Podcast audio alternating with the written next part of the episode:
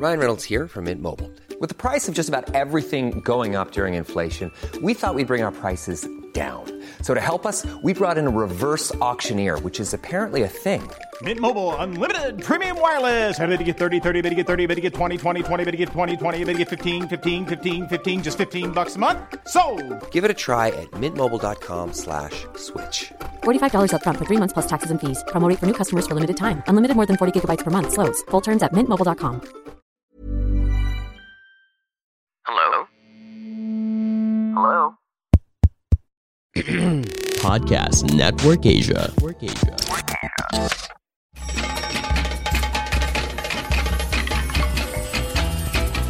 Welcome to She Talks Peace, a podcast that highlights the role of women peace builders around the world in bringing lasting peace and security to communities. Eavesdrop on their communities and get to know their stories. From the Philippines to Malaysia, from Indonesia to Palestine, from Myanmar to the United States. Their dreams and hopes for a world without violence and a world where every woman and girl can be whoever she wants to be.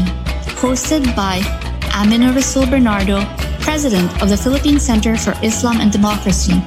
This is She Talks Peace. Salam, dear listeners. This is Amina Rasul from the Philippine Center for Islam and Democracy saying hello from Manila, Philippines. And uh, as as we are taping, it the, the world is celebrating International Day of Peace. But you know what? In the Philippines, it's also the day that um, we commemorate the uh, proclamation of martial law. And this was uh, done during the administration of the late uh, President Ferdinand E. Marcos. So it's a little strange that both days are commemorated on the same the same day, uh, essentially. But maybe not, because martial law was um, promulgated in the Philippines by then President Marcos.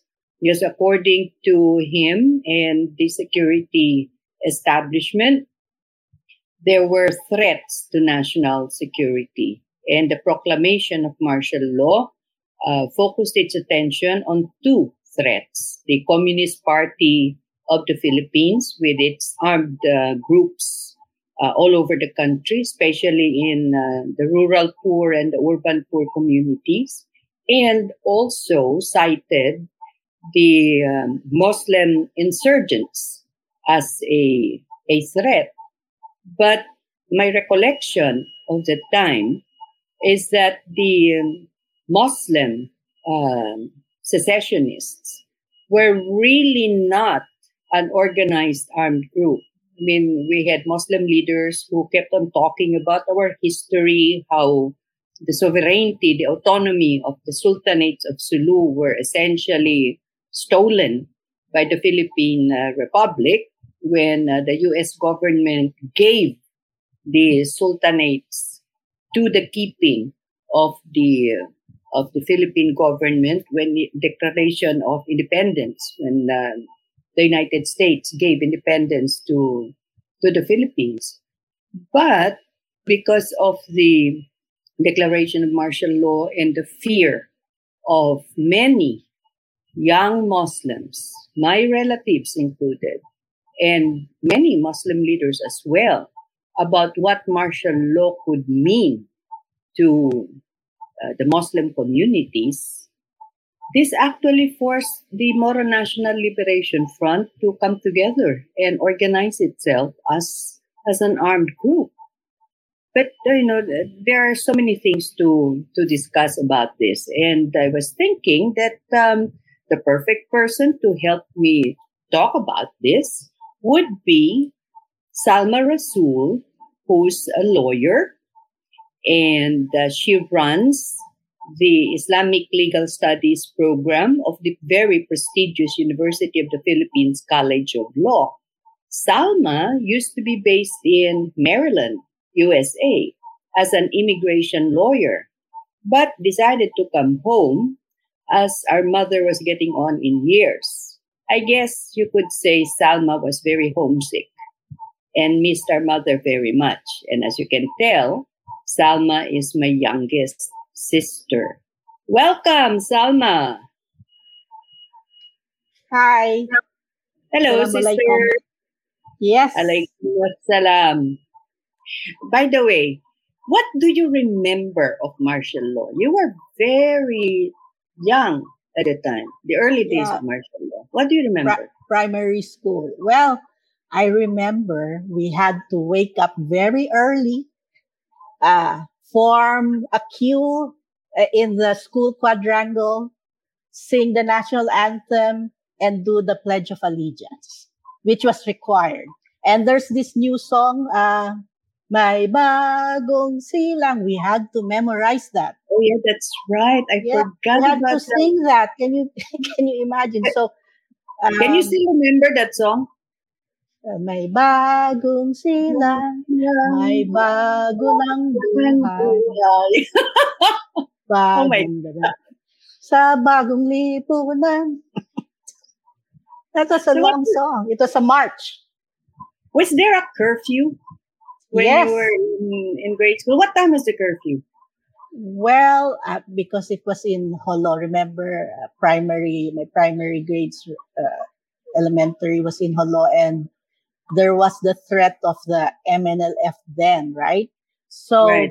there was a curfew at six, six p.m. Nobody can, 6 p.m.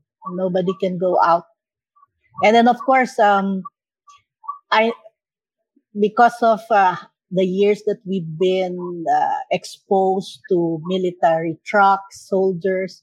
So you, you could true. see trucks patrolling the neighborhood streets, That's trucks, true.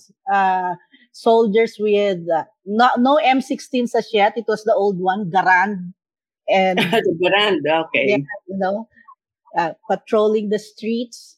And you have, um, Because so- at that time, I was already in college. So Yeah, I was at the University of the Philippines, and uh, the fear level was very high. Yes, I remember, I remember. was, I was an activist. Yeah, and and our parents were worried.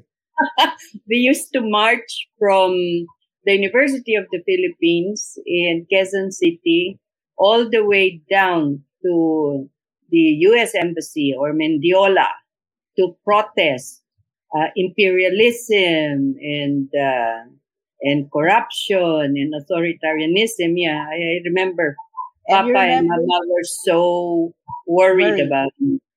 Mama and Papa finally forced me to go home to Sulu to be safe, to be with Was the Fatima with with you then? Fatima was she? You know, I mm, no, not not yet. She came after, but that was those were really interesting years Interesting at the times. University of the Philippines. Yeah, and one of the uh, important things that I remember from those years was how martial law actually galvanized young Muslims to action and that and uh, gave force to the Moro National Liberation Front. And uh, the chair, uh, Nurullah at the time was just an instructor at the University of the Philippines. And I remember he was soft-spoken. Uh, he was he was a historian. He was he, he was quiet, and he became the rallying force of young Muslims when they organized the Moro National Liberation Front. And he and uh, the members of the MNLF waged uh, decades of armed conflict against the government, which forced government to sue for peace. But you know, Salma, dear listeners, if you're wondering about our conversation, our mother is Santa Nina Tilla Rasul. She is the first Muslim woman ever elected to the Philippine Senate, which is a major feat because in the Philippines, senators are elected nationally, not by district or by province, mm-hmm. nationally. And the Muslim population of the country is uh, maximum 10%. It's almost impossible for a Muslim to win nationally a Senate seat, but she did. And not only that, she's the first Muslim ever to be re-elected. So she had two terms in uh, the Senate. But alas, she's also the last uh, Muslim from Muslim Mindanao elected uh, to the Senate. Hey, Salma. Yes. We have a young, uh, new graduate who wants to know more about our mother, about Nina Rasul. So, shall we welcome her in? She's uh, Bits Alcibar, and Bits just graduated from Ateneo. Congratulations. Yeah, so Bits um, graduated with a degree in AB Diplomacy and International Relations from Ateneo de Manila University. And she has a passion for upholding human rights in the Philippines. She wants to be a political journalist. And she's looking forward to that career or international human rights development. She has a specialization in East and Southeast Asian studies. So welcome, Bits. Hi, hi, Mom Hi. and Mom Salma. Hello. Thanks Hey, for having me. Bits. Yeah. So, uh, so you want to know more about uh, our mom, about Senator Rasul? Yep. She uh, celebrated her 92nd birthday, right? On September 14. Mhm. But you know, Bits, I stopped counting my mom's age when she turned 75. So, Yeah. Bits, what do you want to know about Senator Nina Rasul? Well, as, you mentioned, I, I'm a fresh graduate. And even though I'm an advocate for human rights and a women's rights advocate as well, I haven't really been in the thick of women's rights advocacy uh, for very long. So I'm only vaguely familiar with the progression of women's rights, especially here in the Philippines. So I think learning about Senator Rasul as a model of the empowered Filipino woman would be a really good place to start. And I guess I'd like to ask you guys about your experience uh, growing up with her. Uh, you've already touched on it uh, earlier, but I want to know uh, when you were little, what was it like having Senator Rasul as your mother? Ah, well, my earliest recollection of uh, my mom, because I'm I'm the firstborn, she did really strike me as a woman of ambition. She was a mom. She cooked. She cleaned the house. She went marketing. She read a lot though.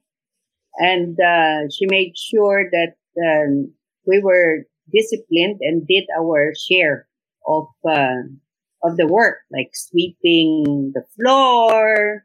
And at the time, bits there were no vacuum cleaners. Okay, we had husks. Have you ever seen that in the province? Uh, coconut husk, and then uh, they To do scrub the something. floor. Cut it in half, and then they do something so that it's like bristles, and you Yeah. scrub the floor with it. So we all did that bit. So that's my earliest recollection of our mom. But when Salma was growing up, mom was already, she already started a career in government. So what's your earliest recollection, Salma? Oh, I remember being her first student. Using her uh, phonosyllabic method, she taught me how to read and write when I was, what, five years old?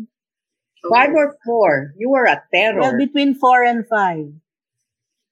And I ended up being able to read even newspapers.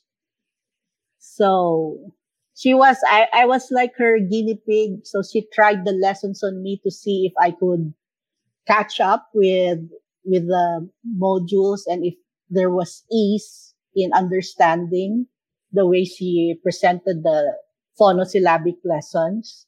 So uh, for me, it was fun because there were uh, drawings, although Mama was not a good artist. She had to get someone to draw the, the pictures of the animals. So I, I learned pretty fast. Yeah, a little bit, a little bit about that. When, uh, when mom was younger, so starting out in, in government, uh, one of her friends, then executive secretary Salas, who later on joined the United Nations, told her, Santanina, your people have the highest level of adult illiteracy in the whole country. And my mother said, of course, that's not, that's not true.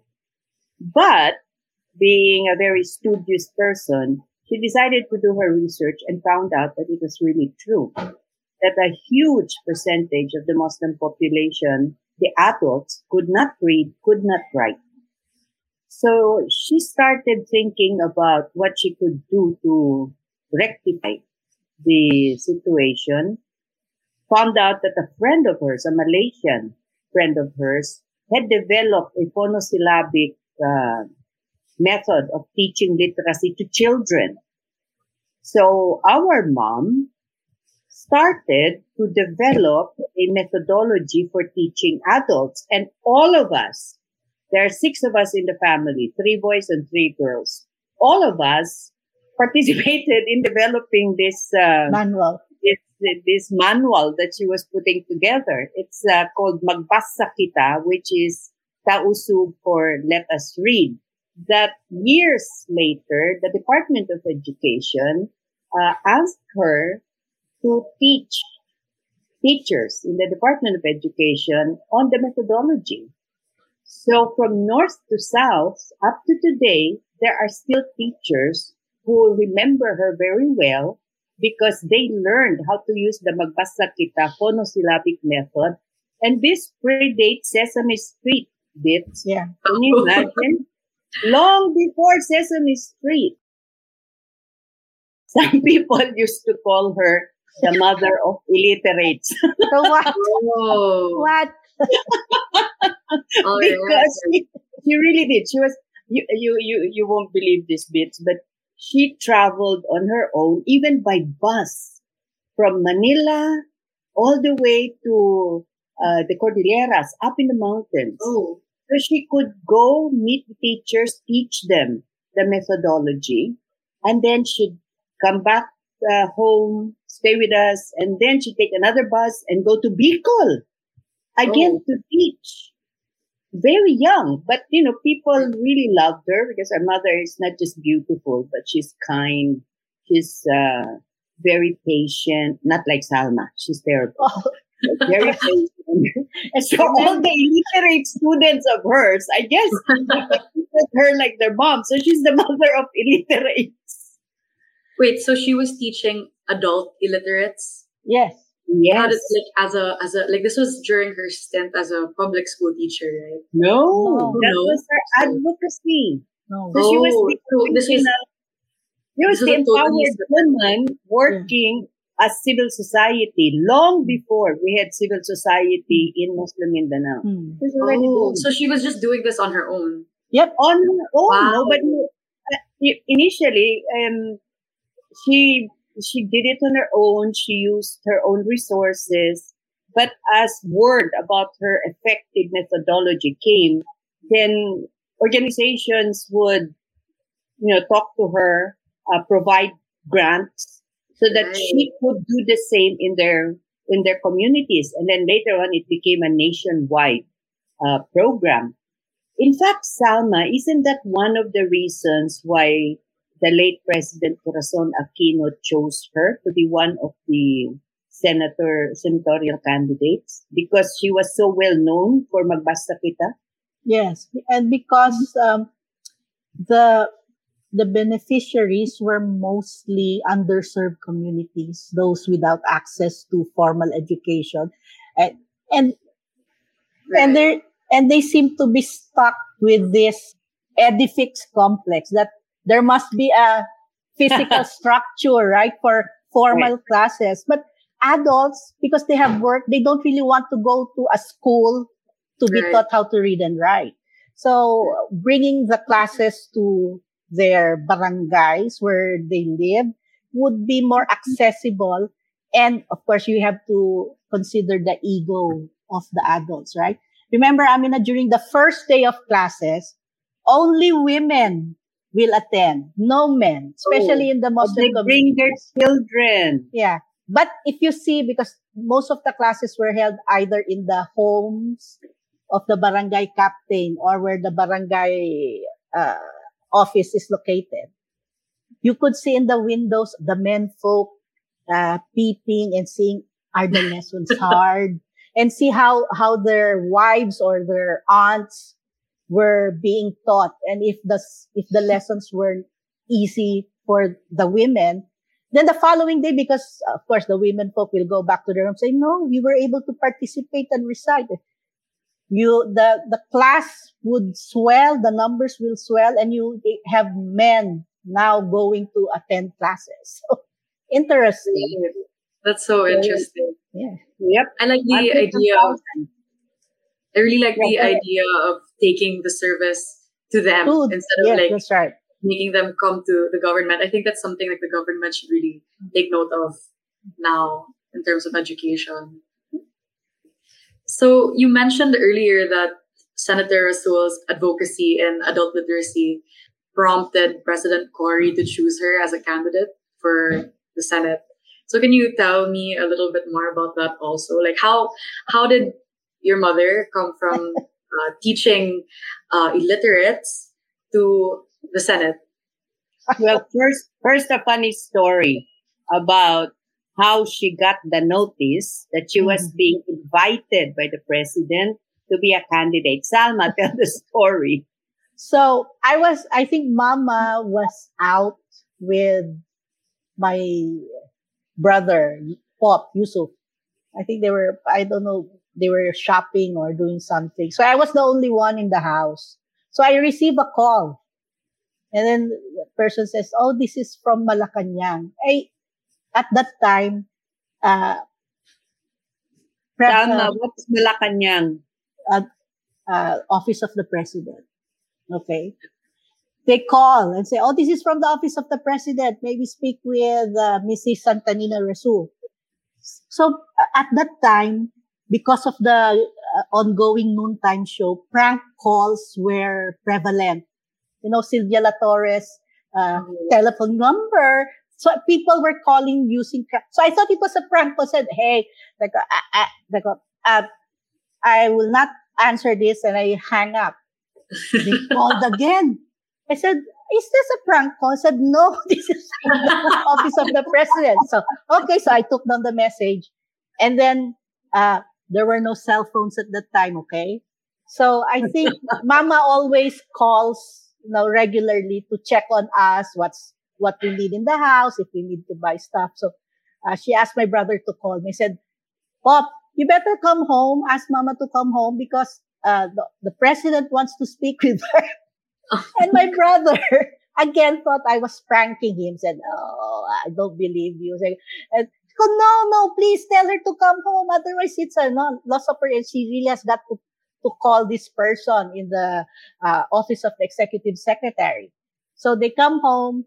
And then uh, at first they, they didn't really believe me. No, I had to explain, explain, explain. I said, I'll call this number. And when they finally called the number and the person asked office of the president, ah, that's the only time that they believe. So they had this matrix with, uh, uh, factors that would determine the most suitable candidate for the Senate. So there was the educational profile, uh, community service, reputation for honesty, sincerity, stuff like that, and uh, name recall, stuff. So in all the categories, Mama ranked high. So uh, President Cory then actually never, if she met my mom, not re- uh, not really. Uh, it was her husband, Ninoy, who knew my mom. Oh, So she was surprised. Niya, Who is this Muslim lady? I don't believe that she has all these qualities. oh. So they asked Mama to go to to uh, the office of the president and they interviewed her. And sure enough, back in the day when they actually looked at credentials. Right. Oh, but Salma, tell the other funny story about how she got committed to run because she never had any intention of running. So do you Yeah. remember that story with with Pop? Tell Uh, bits about that. Chang uh, Pop accompanied my mom. So then they were they were ushered into the private office of uh, President Aquino. President Aquino was saying, Nina, I want you to run for the Senate. And then my mama was very reluctant because, you know, I mean, local governance is way, way different from a national post and legislative, right? So I said, uh, ma'am, uh, it, it's maybe, uh, I'm not uh, prepared to run because at the time we, we just relocated from, from Jolo after the burning. And, uh, you know, she had other things that she wanted to attend to. But, but, but, uh, President so, but I need, I need people in the Senate who have the same mindset as myself so we can push for programs for development in areas such as uh, Mindanao, Sulu, especially in the, the areas where we come from. So she, then she looked at my brother and said, what do you think, young man? Should your mother run? And then my, my brother said, of course, she should run. So my mother just looked at my, my brother and said, so there. So our young, uh, my Committed uh, her. brother Pop Committed was my the mom one who committed our Yeah. mother to run for the Senate. So that's the story of how she became a senatorial candidate, You could, I love you that. could say That's she so was funny. victims of her two youngest children. Right. So maybe now we can talk a little bit about her work as a senator. Maybe some of her major laws, especially since, you know, what like she represented Muslim Mindanao, maybe uh how did she represent Ready to pop the question? The jewelers at BlueNile.com have got sparkle down to a science with beautiful lab grown diamonds worthy of your most brilliant moments. Their lab grown diamonds are independently graded and guaranteed identical to natural diamonds, and they're ready to ship to your door. Go to BlueNile.com and use promo code LISTEN to get $50 off your purchase of $500 or more. That's code LISTEN at BlueNile.com for $50 off. BlueNile.com code LISTEN. Hiring for your small business? If you're not looking for professionals on LinkedIn, you're looking in the wrong place. That's like looking for your car keys in a fish tank. LinkedIn helps you hire professionals you can't find anywhere else, even those who aren't actively searching for a new job but might be open to the perfect role. In a given month, over 70% of LinkedIn users don't even visit other leading job sites. So start looking in the right place. With LinkedIn, you can hire professionals like a professional. Post your free job on linkedin.com/people slash people today. Muslim Mindanao in the Senate? Well, you know, when she was elected to the Senate, she was very conscious of the fact that she was a senator for all Filipinos, mm-hmm. not just Muslim Mindanao. Right. And this is the strangest thing. I mean, I, I really have to pay tribute to my mom's integrity and, and courage.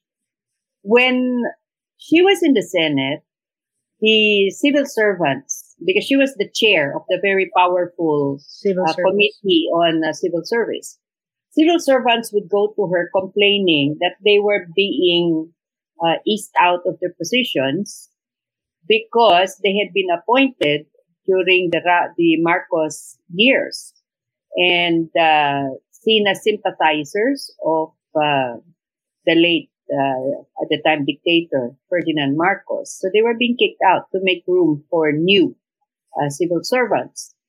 And my mother, when she started getting all of these complaints and seeing how it was affecting hundreds and thousands of um, civil servants who had done nothing wrong except be appointed during the uh, the Marcos years.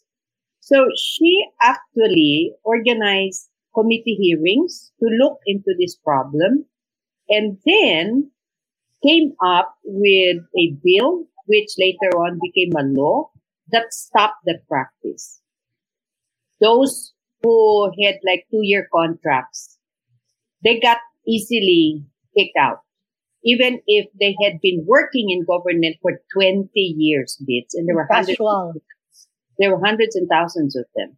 So my mother prepared, um, you know, that, that civil service uh, bill that became law, giving them the right to become tenured if mm-hmm. they had served continuously for at least seven years. Mm-hmm. And the effect of that was hundreds of thousands of uh, Philippine civil servants were saved. Wow. And everywhere she went, a lot of people would come to her and thank her for, for saving their, their jobs. And that was the very first uh, law that she passed. And she did that knowing full well that it would run counter mm. to hmm. what uh, members of her own party wanted. Right. But I think we should really remember uh, Senator Rasul for the work that she did, the laws that she passed, uh, empowering women. Uh, like, uh, did you know that the celebration of uh, Women's Day, Women's Month in the Philippines is thanks to our mom. Oh. We moved like crazy. Went to Congress, went to the House of Representatives to get allies and have them uh, pass the bill in Congress. She moved in uh, the Senate, and then it became it became law. And then there's the um, the Women in Development and Nation Building Act. This is a very powerful piece of legislation because it required government to set aside a certain percentage of budget for programs that would capacitate women. At the time, they did not have yet a fixed uh, percentage rate because, you know, the men in the Senate were not so keen on it. Later on, Senator uh, Leticia Ramos Shahani was able to fix the percentage at 5% in the Magna Carta for women. But it was Mama who first put that on the table. And then you remember, Salma, mm. opening up the Philippine Military Academy to women. And PNP. That was part of the law. And the PNP Academy to women. So and that was uh, that was really um, uh, rejected by the mm-hmm. cadets. They didn't want any women Amen. They said, you know, the usual, the usual uh, objection, like we'll have to have separate bathing facilities for them. You know, they said, you know, but that's uh, that's easy, that can be easily addressed. What really drove her bits was education. When right. um, when she started uh, working after graduating from the University of the Philippines, she taught public school. She taught uh, third grade, I think.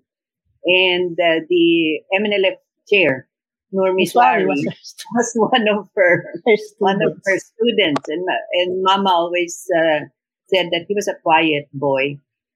But when she was in the Senate, she passed laws that focused on education. So, for instance, um, uh, she was the one responsible for the creation of the Literacy Coordinating Council, Council. That's lodged within the Department of Education so that um, government, government agencies could come together, including the Economic uh, Planning Group, NEDA, National Economic Development Authority. They could come together and uh, support the needs to make our adults literate. She was responsible for making the teachers college known as the Philippine Normal College. She made that into a university so that we could have more resources to teach more teachers. teachers. Education. that the love of her life has always been um, education. In a bit, it's just unfortunate that Salma and I, no matter how we try, we can never be our mom. Sad. Sad but No, true. but- I think your work now, what you're doing, like especially in the PCID, is like a continuation of her legacy, though. Even though perhaps you think like you can't match, you know, your mom's level, I guess it's still a continuation of her legacy. Yeah. Especially since she she was the person who really educated both of you on like public service and stuff like that. I would say so. I, I think I still think it's a really good feat what you guys have accomplished. I guess when you have a nurturing, encouraging mother, that empowers you. You have a mother who listens and who doesn't really push you into, no, actually she did push me. Now come Really? to think of it, know, bits like you wanted a career in journalism but I was enrolled in the University of the Philippines uh, School of Economics. And at that time, that was a quota course. They only allowed, I don't know how many, 50 or 30 students uh, a year. And I got in. So I wanted to transfer to journalism. You know what she did, Bits? Because her classmate in uh, UP at that time, a friend of hers, was at that time the Secretary of Finance, Cesar Virata. So my mother took me to meet her classmate, Cesar Virata, and then she told Secretary Virata, my daughter wants to shift from economics to journalism. Will you talk some sense into her? So, you know, what am I supposed to do? There I am with Cesar Virata, and I was saying, economics is an important course. He said, finish it. And as soon as you graduate, you come and see me and you join me in my technical staff. So what was I supposed to do? So my mom, boy, she knew how to pressure.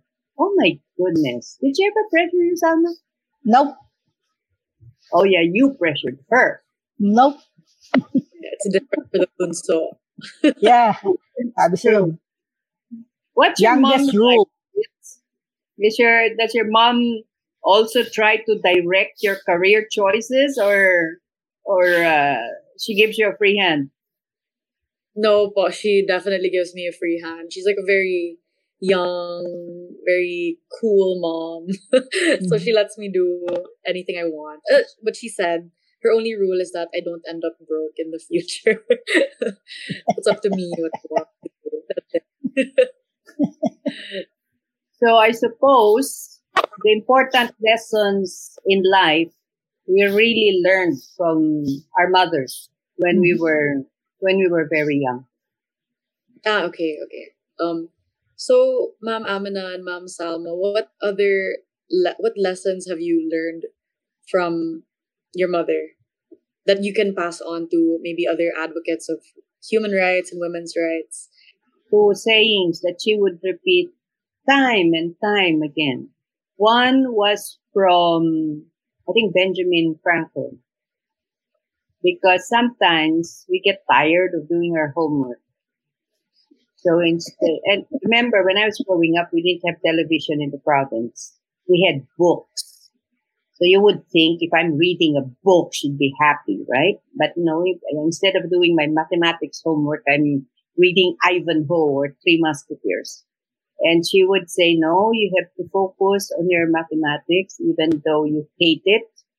You have to keep trying and trying because she said, you know, a success is 1% inspiration and 99% perspiration. So just because you're smart doesn't mean you're going to be successful in life. You've got to try and try and try. So it's the first lesson I I ever got from my mom. The second, I think we were talking about uh, politicians and government service and integrity. And my mother would say, you know, corruption is like a crack in China. You know, we have a beautiful piece of porcelain and there's a crack in it. No matter how hard you try to repair it, the crack will remain for all to see. And that was how he looked at government service and uh, integrity, the need to keep your integrity in, in, intact. Because even if you think nobody knows, somebody always knows, and you know. So those are two important lessons I learned from my mom. How about you, Salma? Remember uh, when there are things that you know there are problems in the community, people go to her to ask for help, right? So when we asked her about this, I said, "Oh, that person, she they've been asking help for you, but they there's no gratitude, so they're ingrates." My mom will say, "You know, actually, I don't know if it was Papa who said it first, but Mama kept on repeating it to us. What the left hand does, the right hand shouldn't. No. So uh, he said, if you want to help, just help. Don't don't uh, think that you're helping because you expect something in return in the future. Said if you if you can see a problem and you can help address and help this person address that problem, just do so willingly to the uh, to the best of your capacity and capability, and uh, and forget that you helped her. So if you gave money, forget that you gave you know, he gave money or helped her in some, you know, he said, because God is all seeing and will, will know. And, you know, rewards will be in the hereafter, not, not in the current. So that's pretty much what she has been doing, helping people, uh, going to the underserved communities, like her literacy classes. Remember during the um, height of the, in 1974, after the burning of Jolo, Remember, Amina, she came from the pilgrimage, right? All she had was her clothes from her trip abroad. But she went to all her friends, her uh, college sorority sisters, her uh, colleagues in government then, uh, and asked for help to bring uh, food, uh, staples, clothing to Jolo because what was two thirds of Jolo got burned down. Eighty percent of the town was burned. Only the cathedral, our school, Notre Dame, the hospital, those our, remained. Everything else. Burned. Our residence was actually shelled and got razed to the ground. The only thing left was the stairs and the plumbing of the second, third floor bathroom. So my brothers, nobody knew where they were. So mama brought in uh, food, clothing, and had to ask uh, assistance from the Navy to allow her to bring this uh, relief goods to the community. And because there was a no, there was news blackout, nobody knew what was happening in Jolo at the time. So unlike what's happened, what happened in Marawi and, and Zamboanga, people knew about it. So you have civil society helping. In Jolo, nobody helped except for the mm. relatives and friends of the residents. So also because nobody knew. That's right. Because there was uh, yeah, the reporting was zero. Out. And nobody could go in. Yeah, actually. Only the military could uh, could go in. So uh, I, those were those were really desperate uh, sure. desperate times. I was already in in college at the time, and when the Jolo burned to the ground, my brothers, our brothers, were in Jolo. Yeah, three brothers. Uh, they were under the care of our aunt, who just and gave birth. When, when the shelling happened, yeah. nobody knew what had become of all of them. So for days, we didn't know. And uh, when when they were finally found, and they told us the the horror stories, uh, you know, that, that they suffered. Uh, all those days are going to be etched in our minds forever. By the way, you when you're, when you're talking about the lessons learned, you know, the style of nurturing bits, I, I think maybe tell me if it's the same with in your family, but in our family, our father, uh, who later became a member of the cabinet of uh, President Diosdado Macapagal and later on became ambassador to Saudi Arabia. Um, he and our mother never pushed our brothers to excel in school politics or sports and never pushed the daughters us to excel in sewing or cooking. So what happened, Bits, which is really weird, the three daughters, myself, Fatima, and Salma, we were the ones who were engaging in school politics. We were editors of the school newspaper. We were entered into contests for, you know, uh, oratorical contests and winning oratorical contests. And you know what our brothers were doing? They're playing music. They were members of the band. And our father and our mother never said anything about it. So they continued to nurture. Our brothers like music. They were, you know, Papa bought guitars for them. The daughters were into governance and, and politics and all that. We got all the all the support. Is your, are your parents the same bits? Um, for me, growing up, it was sort of just like my because it was it's just me and my little brother. My brother and I were just given free reign, also to do whatever we want when it came to our extracurricular activities. So, and my brother and I were like interested in a lot of the same things. So we did piano together, we did musical theater together, and then along the way, our interests sort of diverged. Like I started to become more into politics, and he started to go into sports, and then later on, uh, science and technology. So yeah, we were yeah we were both nurtured sort of in the same way, just you know pushed to do whatever we wanted, but not not ever pressured to pursue certain paths. Yeah. So it looks like our parents were modern parents, Alma. Aren't yeah. we lucky? Yes. Yeah. Because they encourage us to take non-traditional roles, right? Or the expected roles. Remember, at that time, our father's family was like one of the established clans in Sulu. So, of course, because we were his children, they the community expected us to be what? Snobbish aristocratic but no mama said no. So we we sold newspapers. Oh yeah our brothers sold newspapers. Me, i was how old you, were you, I was, were you yes, selling?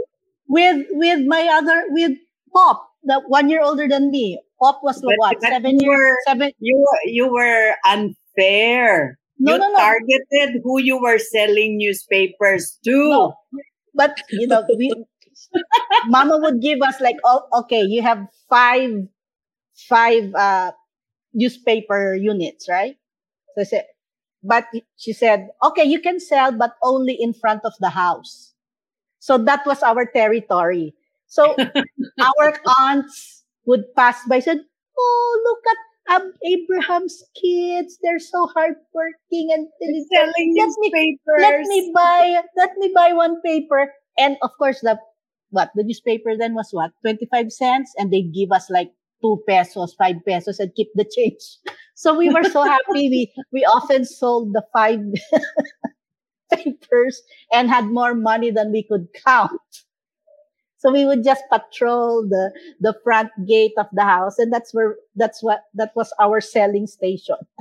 I didn't realize you were selling newspapers. Yeah, I me, me and Pope. selling newspapers. Me and Pope in front. Ah. Of course, Jun Jun and Cheng, they had their own routes. Yeah, they so, had they had routes bits yeah. selling newspapers in so Sulu. So aside from us having our doing household chores like cleaning, scrubbing the floor, cleaning the sta- the stairs, washing windows. We also had to earn our extra money for summer. So that's one, selling newspapers. So when our cousins, you know, the from the Rasul side would say, "Oh," and my uncle says, "Look at the children of Abraham. They're so they're so thrifty and hardworking." so we learned the the beauty of working for your money, for your uh, spending money. So that's how we earned our allowances. Yeah. Hard work. 99% Hard work. perspiration, one inspiration. It was really great growing up in the in Sulu at that time. It's I wish you I wish you could have you know been you know Yeah. visit could have visited us when uh, when we were there because I remember uh, our house had a second a third floor Mm. and on moonlit nights, all of the children in our neighborhood would gather in the crossroads and we'd play patintero, uh, hopscotch, right? Mm. Or, or, you know, other games, but under, under the moonlight. And our parents would be watching from the third floor of each house to make sure that no harm ever came to us. And sometimes we'd stay out there playing until nine o'clock in the evening and nothing ever happened to us. It was completely safe. It was, um, Jolo was beautiful. I, growing up as a child in, in Jolo was, had my, the best memories for me. And it's unfortunate that today, even if there's no curfew, at six o'clock, everybody just stays home. Nobody, nobody stays on the streets. So this, this is the situation we're in today. It's sad, Yeah. but uh, true. And at the end of the day, when I look at when everything changed, I think really everything changed when uh, martial law was proclaimed. Because when that happened, civilian authority was superseded by Military. military authority. And no matter how hard we try today, it's very difficult to reform the, the system. But Yeah. hey, we'll keep trying, right? After all, the three of us, we talk peace, right? Yes. So I, I, I hope we have uh, uh, let you enjoy our stories about our mom, former Senator Santanina Rasul. And I hope that our Yeah. listeners also enjoyed the stories that we have uh, told. And um, I guess there's nothing, there's nothing more we can say, Salma, except greet Mama. Happy, Happy birthday! birthday! Happy, Happy birthday, birthday. Mom! Happy 92nd! Uh, happy birthday. So, dear listeners, I hope you enjoyed our conversation today with Bits Alcibar, who just uh, recently graduated from the Ateneo de Manila University. And um, having said that, I hope you go and hug your moms, your grandmoms, because at the end of the day, the important lessons in life are the ones that we learn from our mothers. So thank you so much for joining us today. This is Amina Rasul from the Philippine Center for Islam and Democracy saying bye for now. See us again. Listen to our episode next week.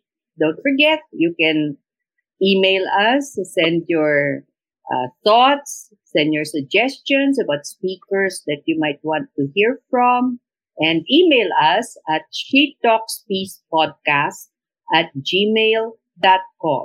Let me repeat that. She talks peace podcast at gmail.com. Bye. Bye. Bye. She Talks Peace is brought to you in partnership with Podcast Network Asia and Podmetrics, the easiest way to monetize your podcast. For more information, check out their website at podcastnetwork.asia and podmetrics.co.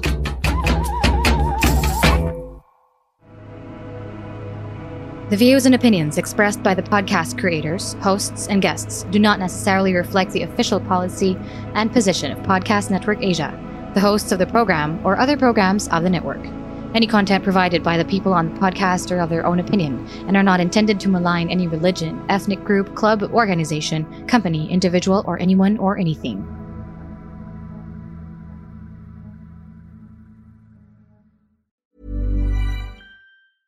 Mom deserves the best, and there's no better place to shop for Mother's Day than Whole Foods Market. They're your destination for unbeatable savings, from premium gifts to show-stopping flowers and irresistible desserts. Start by saving 33% with Prime on all body care and candles. Then get a 15-stem bunch of tulips for just $9.99 each with Prime. Round out Mom's menu with festive rosé, irresistible berry chantilly cake, and more special treats. Come celebrate Mother's Day at Whole Foods Market.